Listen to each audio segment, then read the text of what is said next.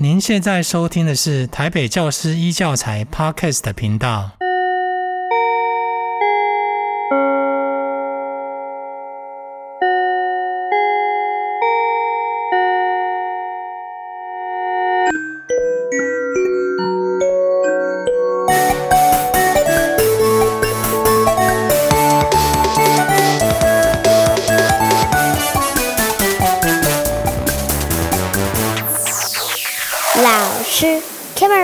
各位听众大家好，我是林玉仪，今天很开心我们来到呃我们教师研习中心，我们今天的第一场的 podcast 开播。那今天很高兴我们现场呢来了两位贵宾，呃我们分别是我们教师研习中心的洪世昌主任，还有我们的资深广播人宛志平老师。那我们请两位来宾跟大家问候一下。好，大家好，我是台北市教师研习中心主任洪世昌，今天很高兴参与这个 podcast 的一个直播。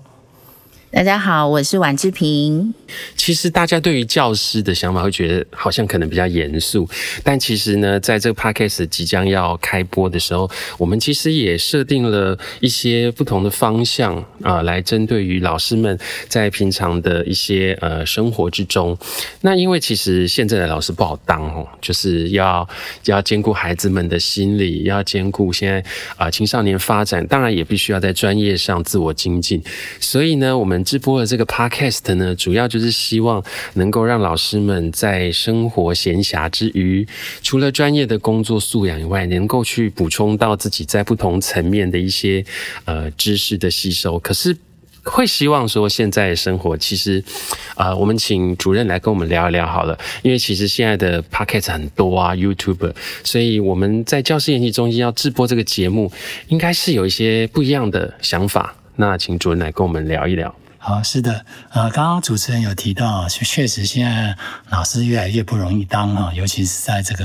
呃数位时代浪潮底下啊。那我们教师研习中心长期以来就是扮演一个呃协助老师在教学现场啊、呃、怎么样运用最新的这个科技，把它融入他的教学当中。因此，我们建置了一个台北教师一教材这样一个网站啊。那近几年来开始逐步导入整个影音的这个数位课程方面。那从今年开始，我们我们特别有了一个新的发想，就是我们也注意到说 Podcast 在近年来非常的火红啊，所以我们就试着说诶，是不是也可以从 Podcast 这个角度来切入啊？那我们设定一些主题啊，不管是教学现场实际碰到的一些困扰，或者是老师本身自己生活方面，或者是一些社会事件的议题，我们从这些角度来切入啊，啊提供老师不同面向的一个啊资讯。好，我们谢谢主任的解说哦。那接下来我们就就请志平老师，志平老师刚刚一开口我就觉得好耳熟哦，完全就是听到广播节目的感觉。那请志平老师来跟我们聊一聊，就是这 podcast 的节目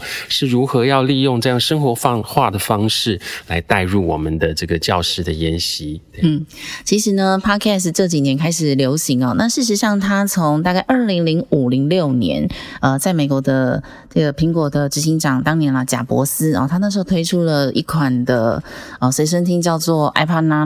那其实呢，同步他就在苹果的网站上推出了 podcast。那这个 podcast 当初上架的时候是有影像跟声音的，所以当时是没有所谓的 YouTube，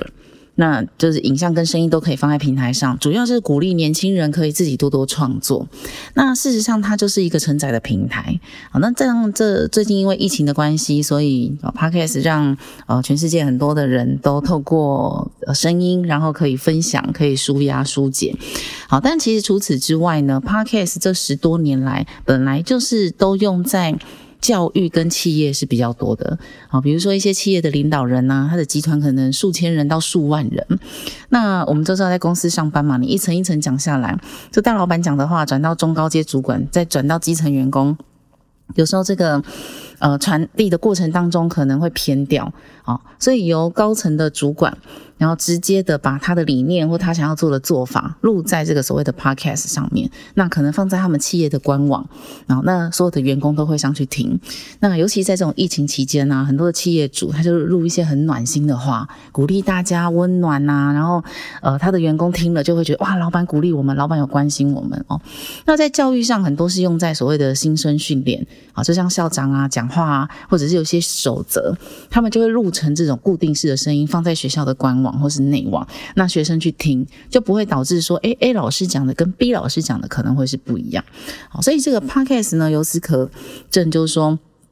它其实就是一个呃，可以放在各种平台，我们用声音去宣宣传，那可以放在教育，可以放在某种理念，然后可以很规章、很条列式的啊，念完一些条文。当然，它也可以像广播一样讲得很轻松活泼啊。所以主要呃，它就是看我们想要呈现什么样的内容，然后对象是谁。那我们用声音的模式，然后透过 R S S 就放在呃网络上。只要它所谓的 podcast 就是说，把任何一个音讯用 R S S 的方式放在网站上，你就可以是一个呃 podcast 的音频。所以它非常的呃，应该算是很通俗，很很平易近人，每一个人都可以使用。所以任何一个朋友，你只要手机拿起来，用一个录音档录一个声音，放在你的个人网页上，它就是一个 podcast 了。嗯哼，了解，谢谢谢谢志平老师专业的解说。所以其实 podcast 这个概念其实是很早很早以前就有了哈，但是来到现在好像更生活化了。那接下来我们要来谈一谈，就是那在我们这个节目里面，如何利用这样的 podcast 来让老师们可以有更多不同的角度来看到我们不一样的一些思维模式呢？可以请志平老师跟我们聊一聊这样。呃，当然最主要还是要要定位，就是说不管我们是用什么样的平台来呈现，你是 YouTube 也好 I G 也好，或者是我们现在要做的这个 podcast、呃、最主要还是要定位清楚，然后这个定位不能太广泛、呃、因为其实所谓的自媒体自媒体它很说穿了就是很小众，它跟电台呃跟所谓的大媒体就是不一样。呃我最常比喻的呢就是百货公司。就一般的电台电视台它就很像是一个百货公司。那你进去之后，一楼是化妆品，二楼是什么，它就是固定的。所以像呃电视台就是这样啊，我早上就是新闻性节目，或是我财经台就是做财经。那但是里面呢，这是一整个频道里面什么都有。有新闻，有综艺节目啊，我们举例过去的老三台好了，台视、中视、华视。你说要新闻有没有？有。要综艺节目有没有？有。要连续剧有没有？有。歌仔戏有没有？有。布袋戏有没有？有。好，它就在这个频道当中不同的时段。但是自媒体就不是这样，它就是一个频道，它只能做一件事。所以这种自媒体呢，就不如像媒体是百货公司，它就很像是一个街边店。我就很默默的开一家咖啡厅，然后开在呃 SOGO 百货的隔壁。啊、哦，那如果你不做行销，你不找网红来打卡，你就只能默默开在那个后巷。就算人潮在你的门口一直经过，但是他不一定会走进去。好、哦，可是如果我今天找了一些正妹辣妹，然后来这里就是拍照打卡，开始在网络上行销。那我这个里面呢，好，我可能是 Kitty 风，我可能是史努比风，我有某个特色，我走可爱的，好，或者是现在年轻人喜欢女仆风，它有一些特色的，哦，那我就知道你有特色。那可能我卖的都是咖啡点心，或者是呢，我卖的就是热炒，就是说至少要传出去的时候，让大家知道我来你这里是吃什么。那喜欢这样的人呢，他就会来这个店里。好，那但是你这样小小一家店，它不太可能像百货公司一样，我就只有一家店，可是我热炒也卖，咖啡也卖，我西班牙炒饭也卖，这是不可能的。好，所以我们自媒体等于就是一家小店。那在我这家小店，我到底要卖什么？这个是我们可以先为自己的节目来做定位。那当然，我们这个节目就非常聚焦，也很定位，就是我们希望呢，提供给老师很多生活当中面向的一些资讯与讯息。是，谢谢志平老师。嗯、那呃，这个可惜我不是辣妹哦，我也没有办法这个穿的这个很清凉。但是呢，非常有趣一点是，那既然找了我来，一定是有原因哈、哦。那跟大家顺便快速讲一下哈、哦。那我是林鈺仪，其实我。主要也是在音乐上面的工作，那我们在工作室里面平常的工作就是做广告配乐，然后做一些教材的音乐，帮学生们录毕业歌。但是呢，我一直都对很多人文的事情很有兴趣，所以呢，接下来也来跟主任聊一聊哈，就是其实在一个老师的生活周遭，什么样的事情是他可能会关心到，他可能会面临到的一些问题或者是领域。好，能够让我们大家一起来聊一聊，我们接下来来筹备这个节目，要从哪一些方向来切入？对，是呃，在回答主持人这个问题之前，我刚刚要先肯定一下刚刚志平所说的啊，就是一个 podcast 这样自媒体的一个呃创意啊，首先真的是要把它的定位把它想清楚啊、哦。所以我们教室研习中心当时跟同仁在构想这样一个新的企划之前呢，我们就是有想过说到底我们这个频道啊是想要发挥怎么样的一个功能啊、哦。那其实我们得到的一个共识就是说，我们这个 Podcast 的节目不是要让老师再去加深他本身在教学学科上面的一些专业的知识等等，我们是希望从比较轻松的一个角度啊，比如说老师他每天生活上跟学生的相处方面，这个跟学生的呃课业的指导，甚至跟老师之间这个彼此的相处，跟家长之间的相处，比较生活化的面向，甚至在大到整个呃社会的议题的一个发展，从这些比较轻松的角度，我们去录制一些专题，然后让老师在他教学之余啊、呃，可以利用一些零碎的时间，然后来收听这样的一个节目。所以我们真的本质不是在说啊、呃，再去加强老师怎么样在做国语啊、数学、英语课的一个教学，是希望能够透过这样一个节目，让老师用轻松的角度啊、呃、来接触这这些资讯，一方面等于是老师这个很高压的啊教学情境底下的一个抒压啦，所以我们当时的定位主要是偏向在这边。那我们会想要说用 podcast 来处理啊、哦，是因为我们体会到其实声音本身它有它独特的一个便利性跟魅力啊、哦。像我自己本身，其实我现在每天听广播的时间啊，其实是比我看电视的时间还要多的，因为我每天开车上下班，那要一个多小时的车程里面，我都是在听广播，所以我可以体会到说，透过声音所传达的讯息啊，它的便利性有时候呃比影音还来得方便。那另外就是它有一种独特的魅力，你可能会去想象说，诶，这个这个躲在这个声音背后的那一个呃主持人，他是长什么样子啊？绝对不是辣妹。对，我是觉得他比影音啊，因为影音还要靠眼睛去去接收嘛。我觉得声音有它更一个独特的魅力存在，所以我们才想说，诶，试着用 podcast 的方式啊，来提供我们老师啊、呃、另外一种不同的一个呃学习的一个管道。这样是，谢谢主任。确实哈、哦，我们想到就是老师也是人。人啊，老师他其实在面对不管是学生的数学、英文、国语，但是他也有好多好多生活的面向。那我们来请志平老师跟我们聊聊好了。这个声音啊，好像是很多刚刚主任提到，声音在我们现在的媒体世界但有一个很重要的角色，很吸引人。那志平老师一直都是声音工作者，也是擅长用声音来帮助我们的一些广大的听众。那要不要跟我们聊一聊您在声音这一块的工作，您是如何利用您以前工作的经验，透过您的声音来让你的听众呃得到更多不同面向的一些资讯，或者是他们可以有更好的一些慰藉？呃，因为确实声音就是一个人的魅力。我常说声音就是人的第二张脸。好，就是说我们看每一个人的脸就是第一印象嘛。那当你开口讲话的时候呢，就真的真的就是第二印象了。那自媒体跟广播有一个最大的不同哦，就是说自媒体没有所谓的时间差。像如果以我们做广播，我几乎呃早中晚跟半夜的时段都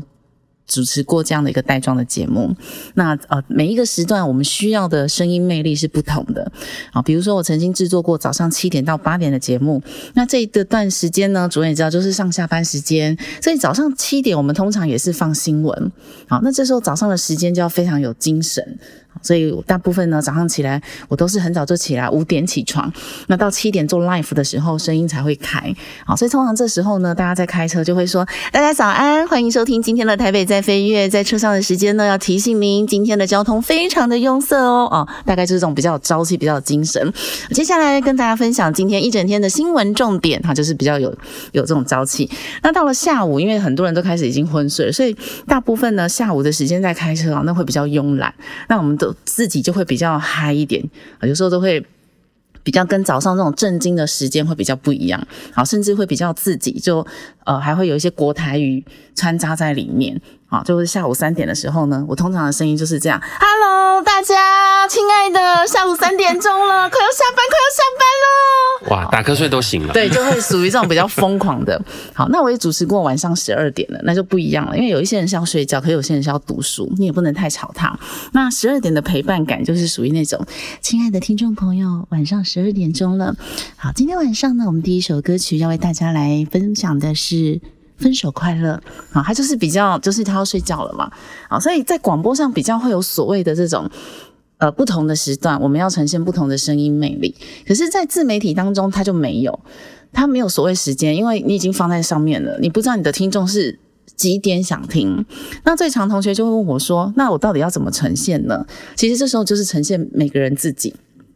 好，也就是说，假设我的节目属性是要做心灵类的，那你的心灵类，你可能让你的声音就要呈现，呃，刚刚那种晚上十二点的感觉。所以他不管几点听，他听到的是心灵的抒压。好，而且一般要听这种心灵类的，也不太会是正下午或是一大早，通常也是比较属于可能天黑以后了。好，那像如果我们是那个妈妈讲故事给小朋友听的。那可能也要再稍微有点温暖一点。好，那如果我们是属于呃，很像现在很多的节目都是闲聊，很多年轻人杂谈这种的，而且很吵闹的，就很嗨的，可能就是刚刚那种下午三点的声音。好，那如果做新闻类的节目，可能就是早上七点的声音。那以我们呢是帮助老师抒压啊，给老师们一些生活上的一些资讯，可能那老师们就会在下呃假日的时候，或是可能平日下班后来听。那这时候我们可能就比较可以搭上呃下午三点，然后再不要那么嗨，有一点点知性感的感觉。这样的声音会让老师们比较有点舒压的感觉，不管是假日或者是下班后来聆听，都有放松的感觉。了解，哇，老师真的很专业。嗯、这样讲完，我就开始思考，我的声音是不是太想睡觉了，然后或者是太活力了也不行。所以我们就，哎、欸，也真的耶，我们就是要让呃老师们大概在下班的时候，嗯，开车的时候听，然后可能一边听就觉得哎、欸、很认同，他就可以回家、嗯、可以准备看一些这样的资料。所以我们其实有点知性，对，哦、我们有点知性，那带给大家轻松的一种氛围。嗯、好，那接下来我们请主任聊一聊哈，这个我要来给主任考题，这样主任今天难得来上我们节目，是一个非常这个非常难得的机会啊。主任就在您身边，是你觉得什么样的事情是您最关心？你听到这个耳机，嗯、呃，应该是开车的时候听到这个广播哈、哦，不要说广播，我们就是讲 YouTube 或者是 Podcast， 你觉得哪一些题目是你会停下来，会好好的去哎、欸、觉得这有趣？因为事实上主任一定也代表我们老师们的某一个部分的声音。主任，你觉得在你的生活里，你觉得你听到哪一些层面，是哪一些话题是你觉得诶蛮有兴趣蛮好玩的这样？是呃其实老实说齁，我离开教育场域的工作其实很久了。啊，那过去的工作经验里面，其实我是长时间在图书馆里面工作。所以老实说呃老师的这个角色啊，我应该已经算是从今年来开始才又慢慢呃回复接触过来哈。但我努力回想一下哈，当以前我在自己在当老师的时候，我会比较关心在意什么啦哈。就说当我透过一个声音传递到的讯息，什么最能够吸引我的那个注意，然后可能会放下手边的东西来呃详细仔细的聆听，我觉得还是会跟我的教学上面有帮助的一个讯息，我觉得真的才会比较吸引我的一个注意啊。比如说可能是呃最新的这个我们国内的呃教育呃政策，以及这种各种教育呃入学呃方式的一个最新的一个讯息的发展，或者是说有关学生生活的一些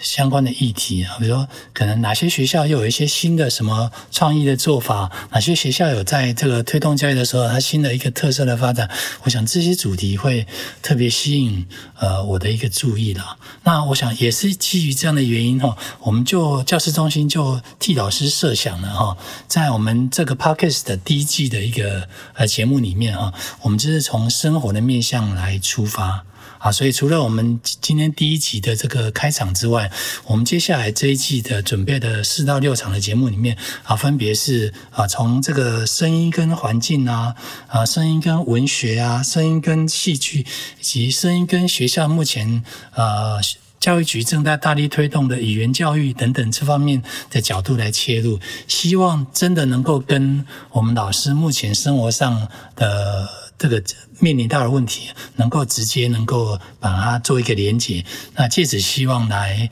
这个吸引老师我来收听我们这个新的 podcast 的一个频道这样子。嗯，谢谢主任，谢谢主任把我们接下来要做一些节目都做一个大大的提示齁。其实呃其实也很非常欢迎所有的老师一起来思考一下我们需要什么样的一些内容。那我们在 podcast 其实在直播的时候也非常的希望所有的老师也都能够参与在这里面，我们希望它有一些程度的互动。那接下来我们请志平老师来聊聊，在你的印象之中有没有哪样子的您直播过的节目你印象最深刻，听众跟你之间的互动会让你觉得很紧密，有一种很感动的感觉，或是你觉得直播这个节目真的很值得，然后让所有的听众跟你之间有一个虽然是隔空可是有个连结？嗯，因为我二十多年来大部分做的都是流行音乐，是，然后还有是做生活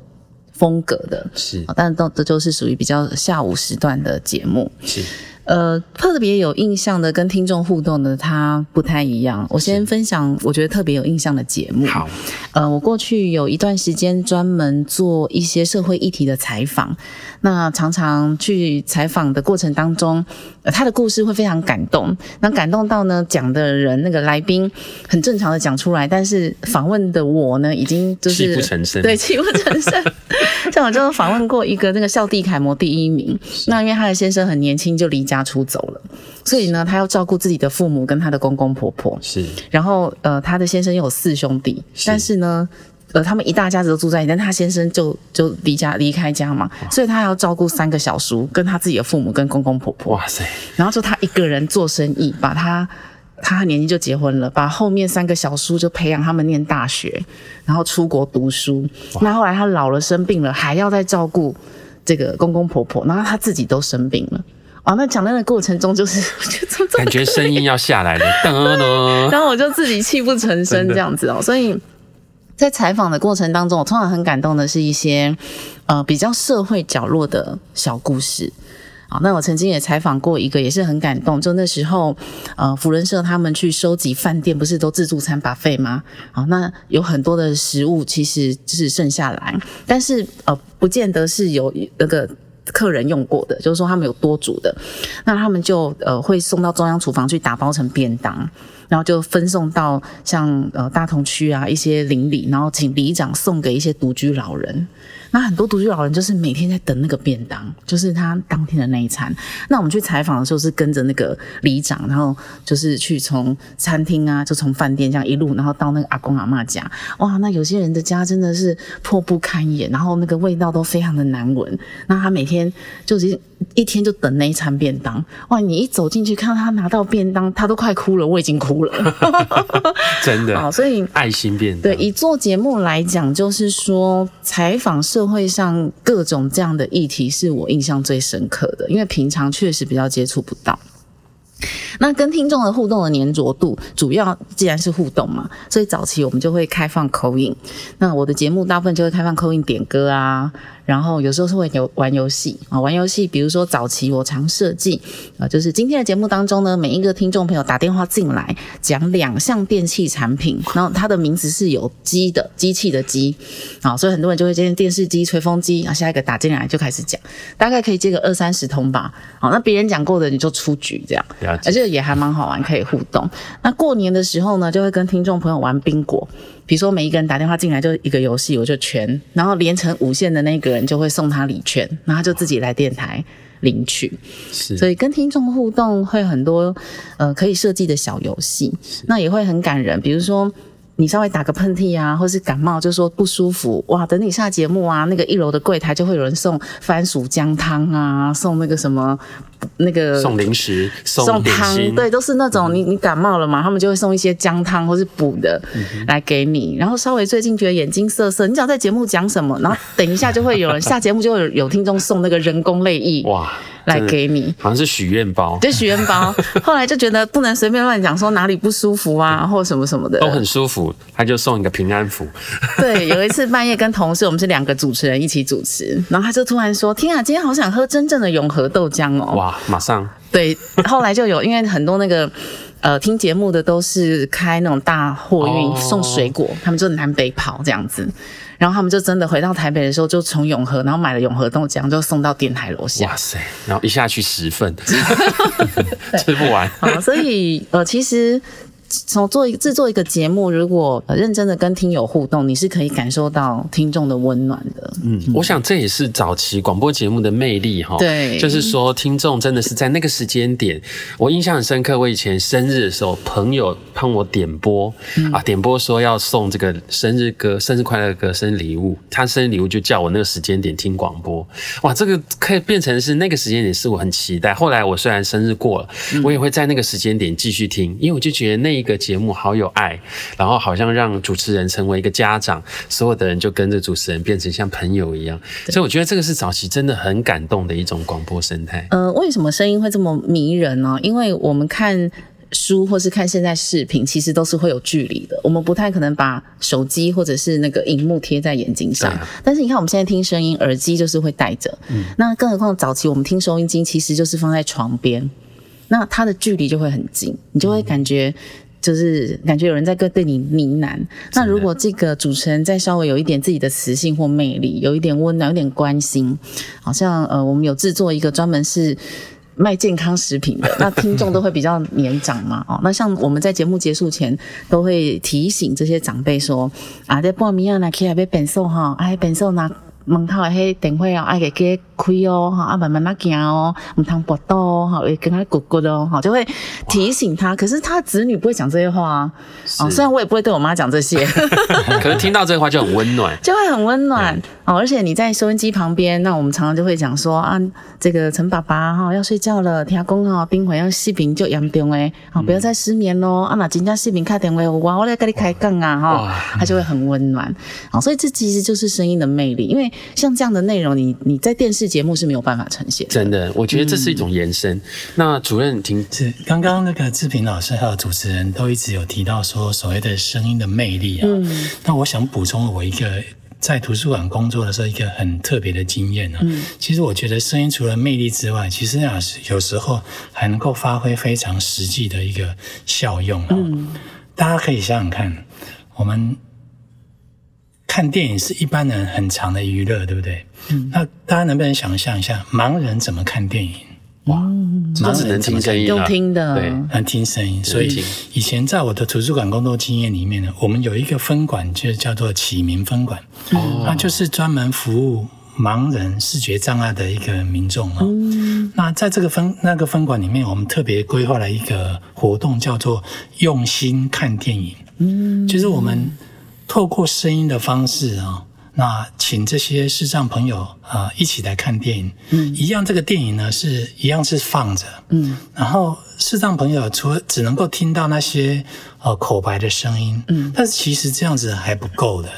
所以我们特别都会请一个专业的一个导读的一个老师，嗯，他用口白的方式，用讲述的方式补充那个电影这个场景这个画面里面、嗯、比如说、哦、这个场景这个画面女主角正是泪流满面、嗯、因为盲人没有办法看到女主角的这个表情嘛，是、嗯、所以我们是用透过这种方式啊，用一个导读者用声音的方式协助我们视障朋友能够更深入的进到这个电影的世界里面、嗯、所以盲人其实朋友他也还是可以看电影的，所以我刚刚才说其实声音不见得它只是只有它的魅力。像刚刚志明老师从早上、中午、晚上不同的节目里面，用不同的语调来呈现声音的魅力。但是我要强调，其实声音有时候还是能够发挥它实际的一个作用的。对，了解。哇，这个真的是我听到主任这样讲，我就真的想起了那个感觉哈，就是心里面会觉得在那个时间点，好像听到了。如果我完全没有办法看到，我听到老人家说，哎、欸，现在泪流满面，现在男主角捧起女主角的脸。准备要亲下去了，我心里面、欸、可能也会有一种感觉，但是也会随着这样子的情绪慢慢去感受那个心。我觉得，我觉得广播或者声音，或者是我们现在做 podcast， 应该是在延伸我们的感官极限哈，因为我们人毕竟是有极限的，我们不可能飞到很远的地方，或是可以经历每一个角色。所以我觉得这 podcast 最大的一个价值，就是在我们代替了所有的听众，去延伸他们的感官，去感受到他们生活之中不。曾面对可能的一些情境，也有可能是面对不同的故事，刚刚志平老师讲到这些故事，所以我觉得这个是非常有价值，不管说今天我们是在哪一个角色，图书馆也好，或者是在学校当哪一个科任的老师，都会有一些共同人的那个面向。那我觉得只要是大家好像、欸、对于这些人性，对于这些大家平常不曾接触到的感性或是知性的话题，我觉得一定是会让大家觉得非常的想要去聆听。那这接下来我们来请问一下志平老师，就是呃时间的关系，我们应该也是差不多最后一个问题了，就是呃在这样子的一个直播过程之中，如果说我们今天每一个人也都想当自媒体，现在很多嘛，嗯，那志平老师给我们一些建议，年轻人或者是刚开始进入到这个自媒体要经营 podcast 的人，是不是给他一些建议？好，那我们要怎么样来经营一个频道？怎么样来做一个属于自己的一个小小的一个空间？那搞不好老师也可以成立自己的频道，来让他的学生或他的朋友们一起加入他的世界。可以，绝对是可以，因为其实一只手机就可以开始录了。哦，原则上我都说，呃，录 podcast 最基础的，它其实是零成本。哦，不像我们这个应该看起来有斥资百万哦，但是事实上你只要有一只手机，然后你有个线控麦克风哦，用这种比较讲求音质的情况下，就可以开始了。那既然是自媒体，就是先从自己有兴趣开始。比如说他喜欢打球，他喜欢做些什么事，喜欢阅读，那我们就介绍书。喜欢打球，这个告诉大家打球的技巧、运动受怎么怎么保养自己。好，那如果喜欢弹吉他啊，就可以就教大家怎么按那个和弦嘛，啊，都可以。所以我觉得自媒体第一个就是先从自己的兴趣出发，然后再慢慢把兴趣导向专业。那初期呢，我都会建议新手不要制作太长的节目，大概就先从五分钟、十分钟开始。那我最常比喻的啊，就是像写日记。小的时候教人家呃写作文，是不是都是先从写日记开始？然后呢，也不建议你一一开始就写一千两百字或是两千四百字嘛。老师都会说，今天回去写一篇六百字稿纸的文章就好了。所以大家都是从六百字、一千两百字开始写。那录一个声音节目也是，你就先录个五分钟、十分钟，再慢慢十五分钟，然后再进阶到访问。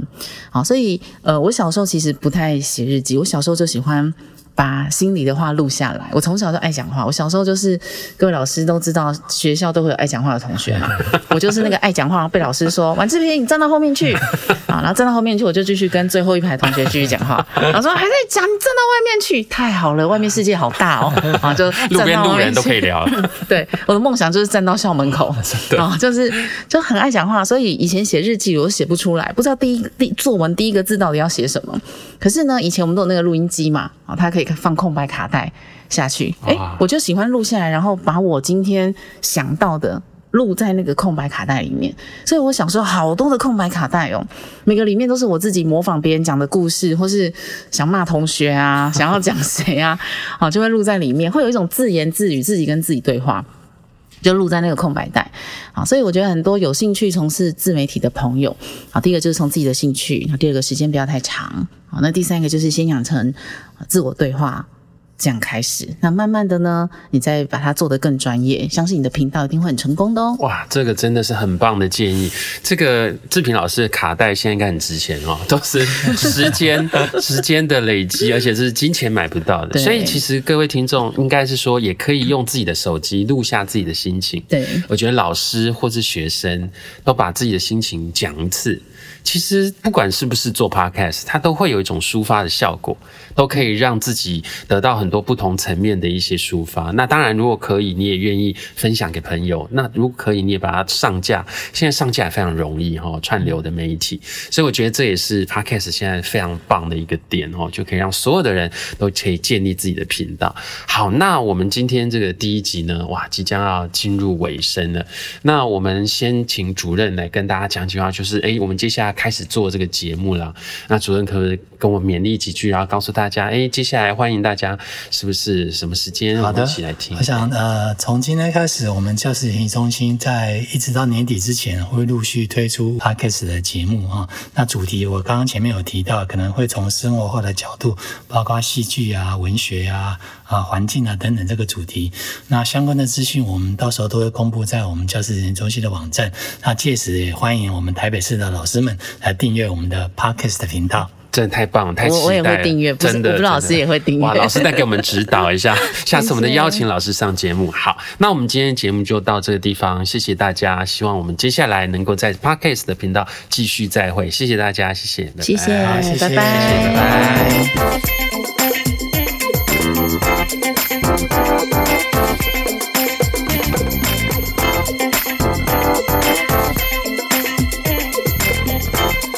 be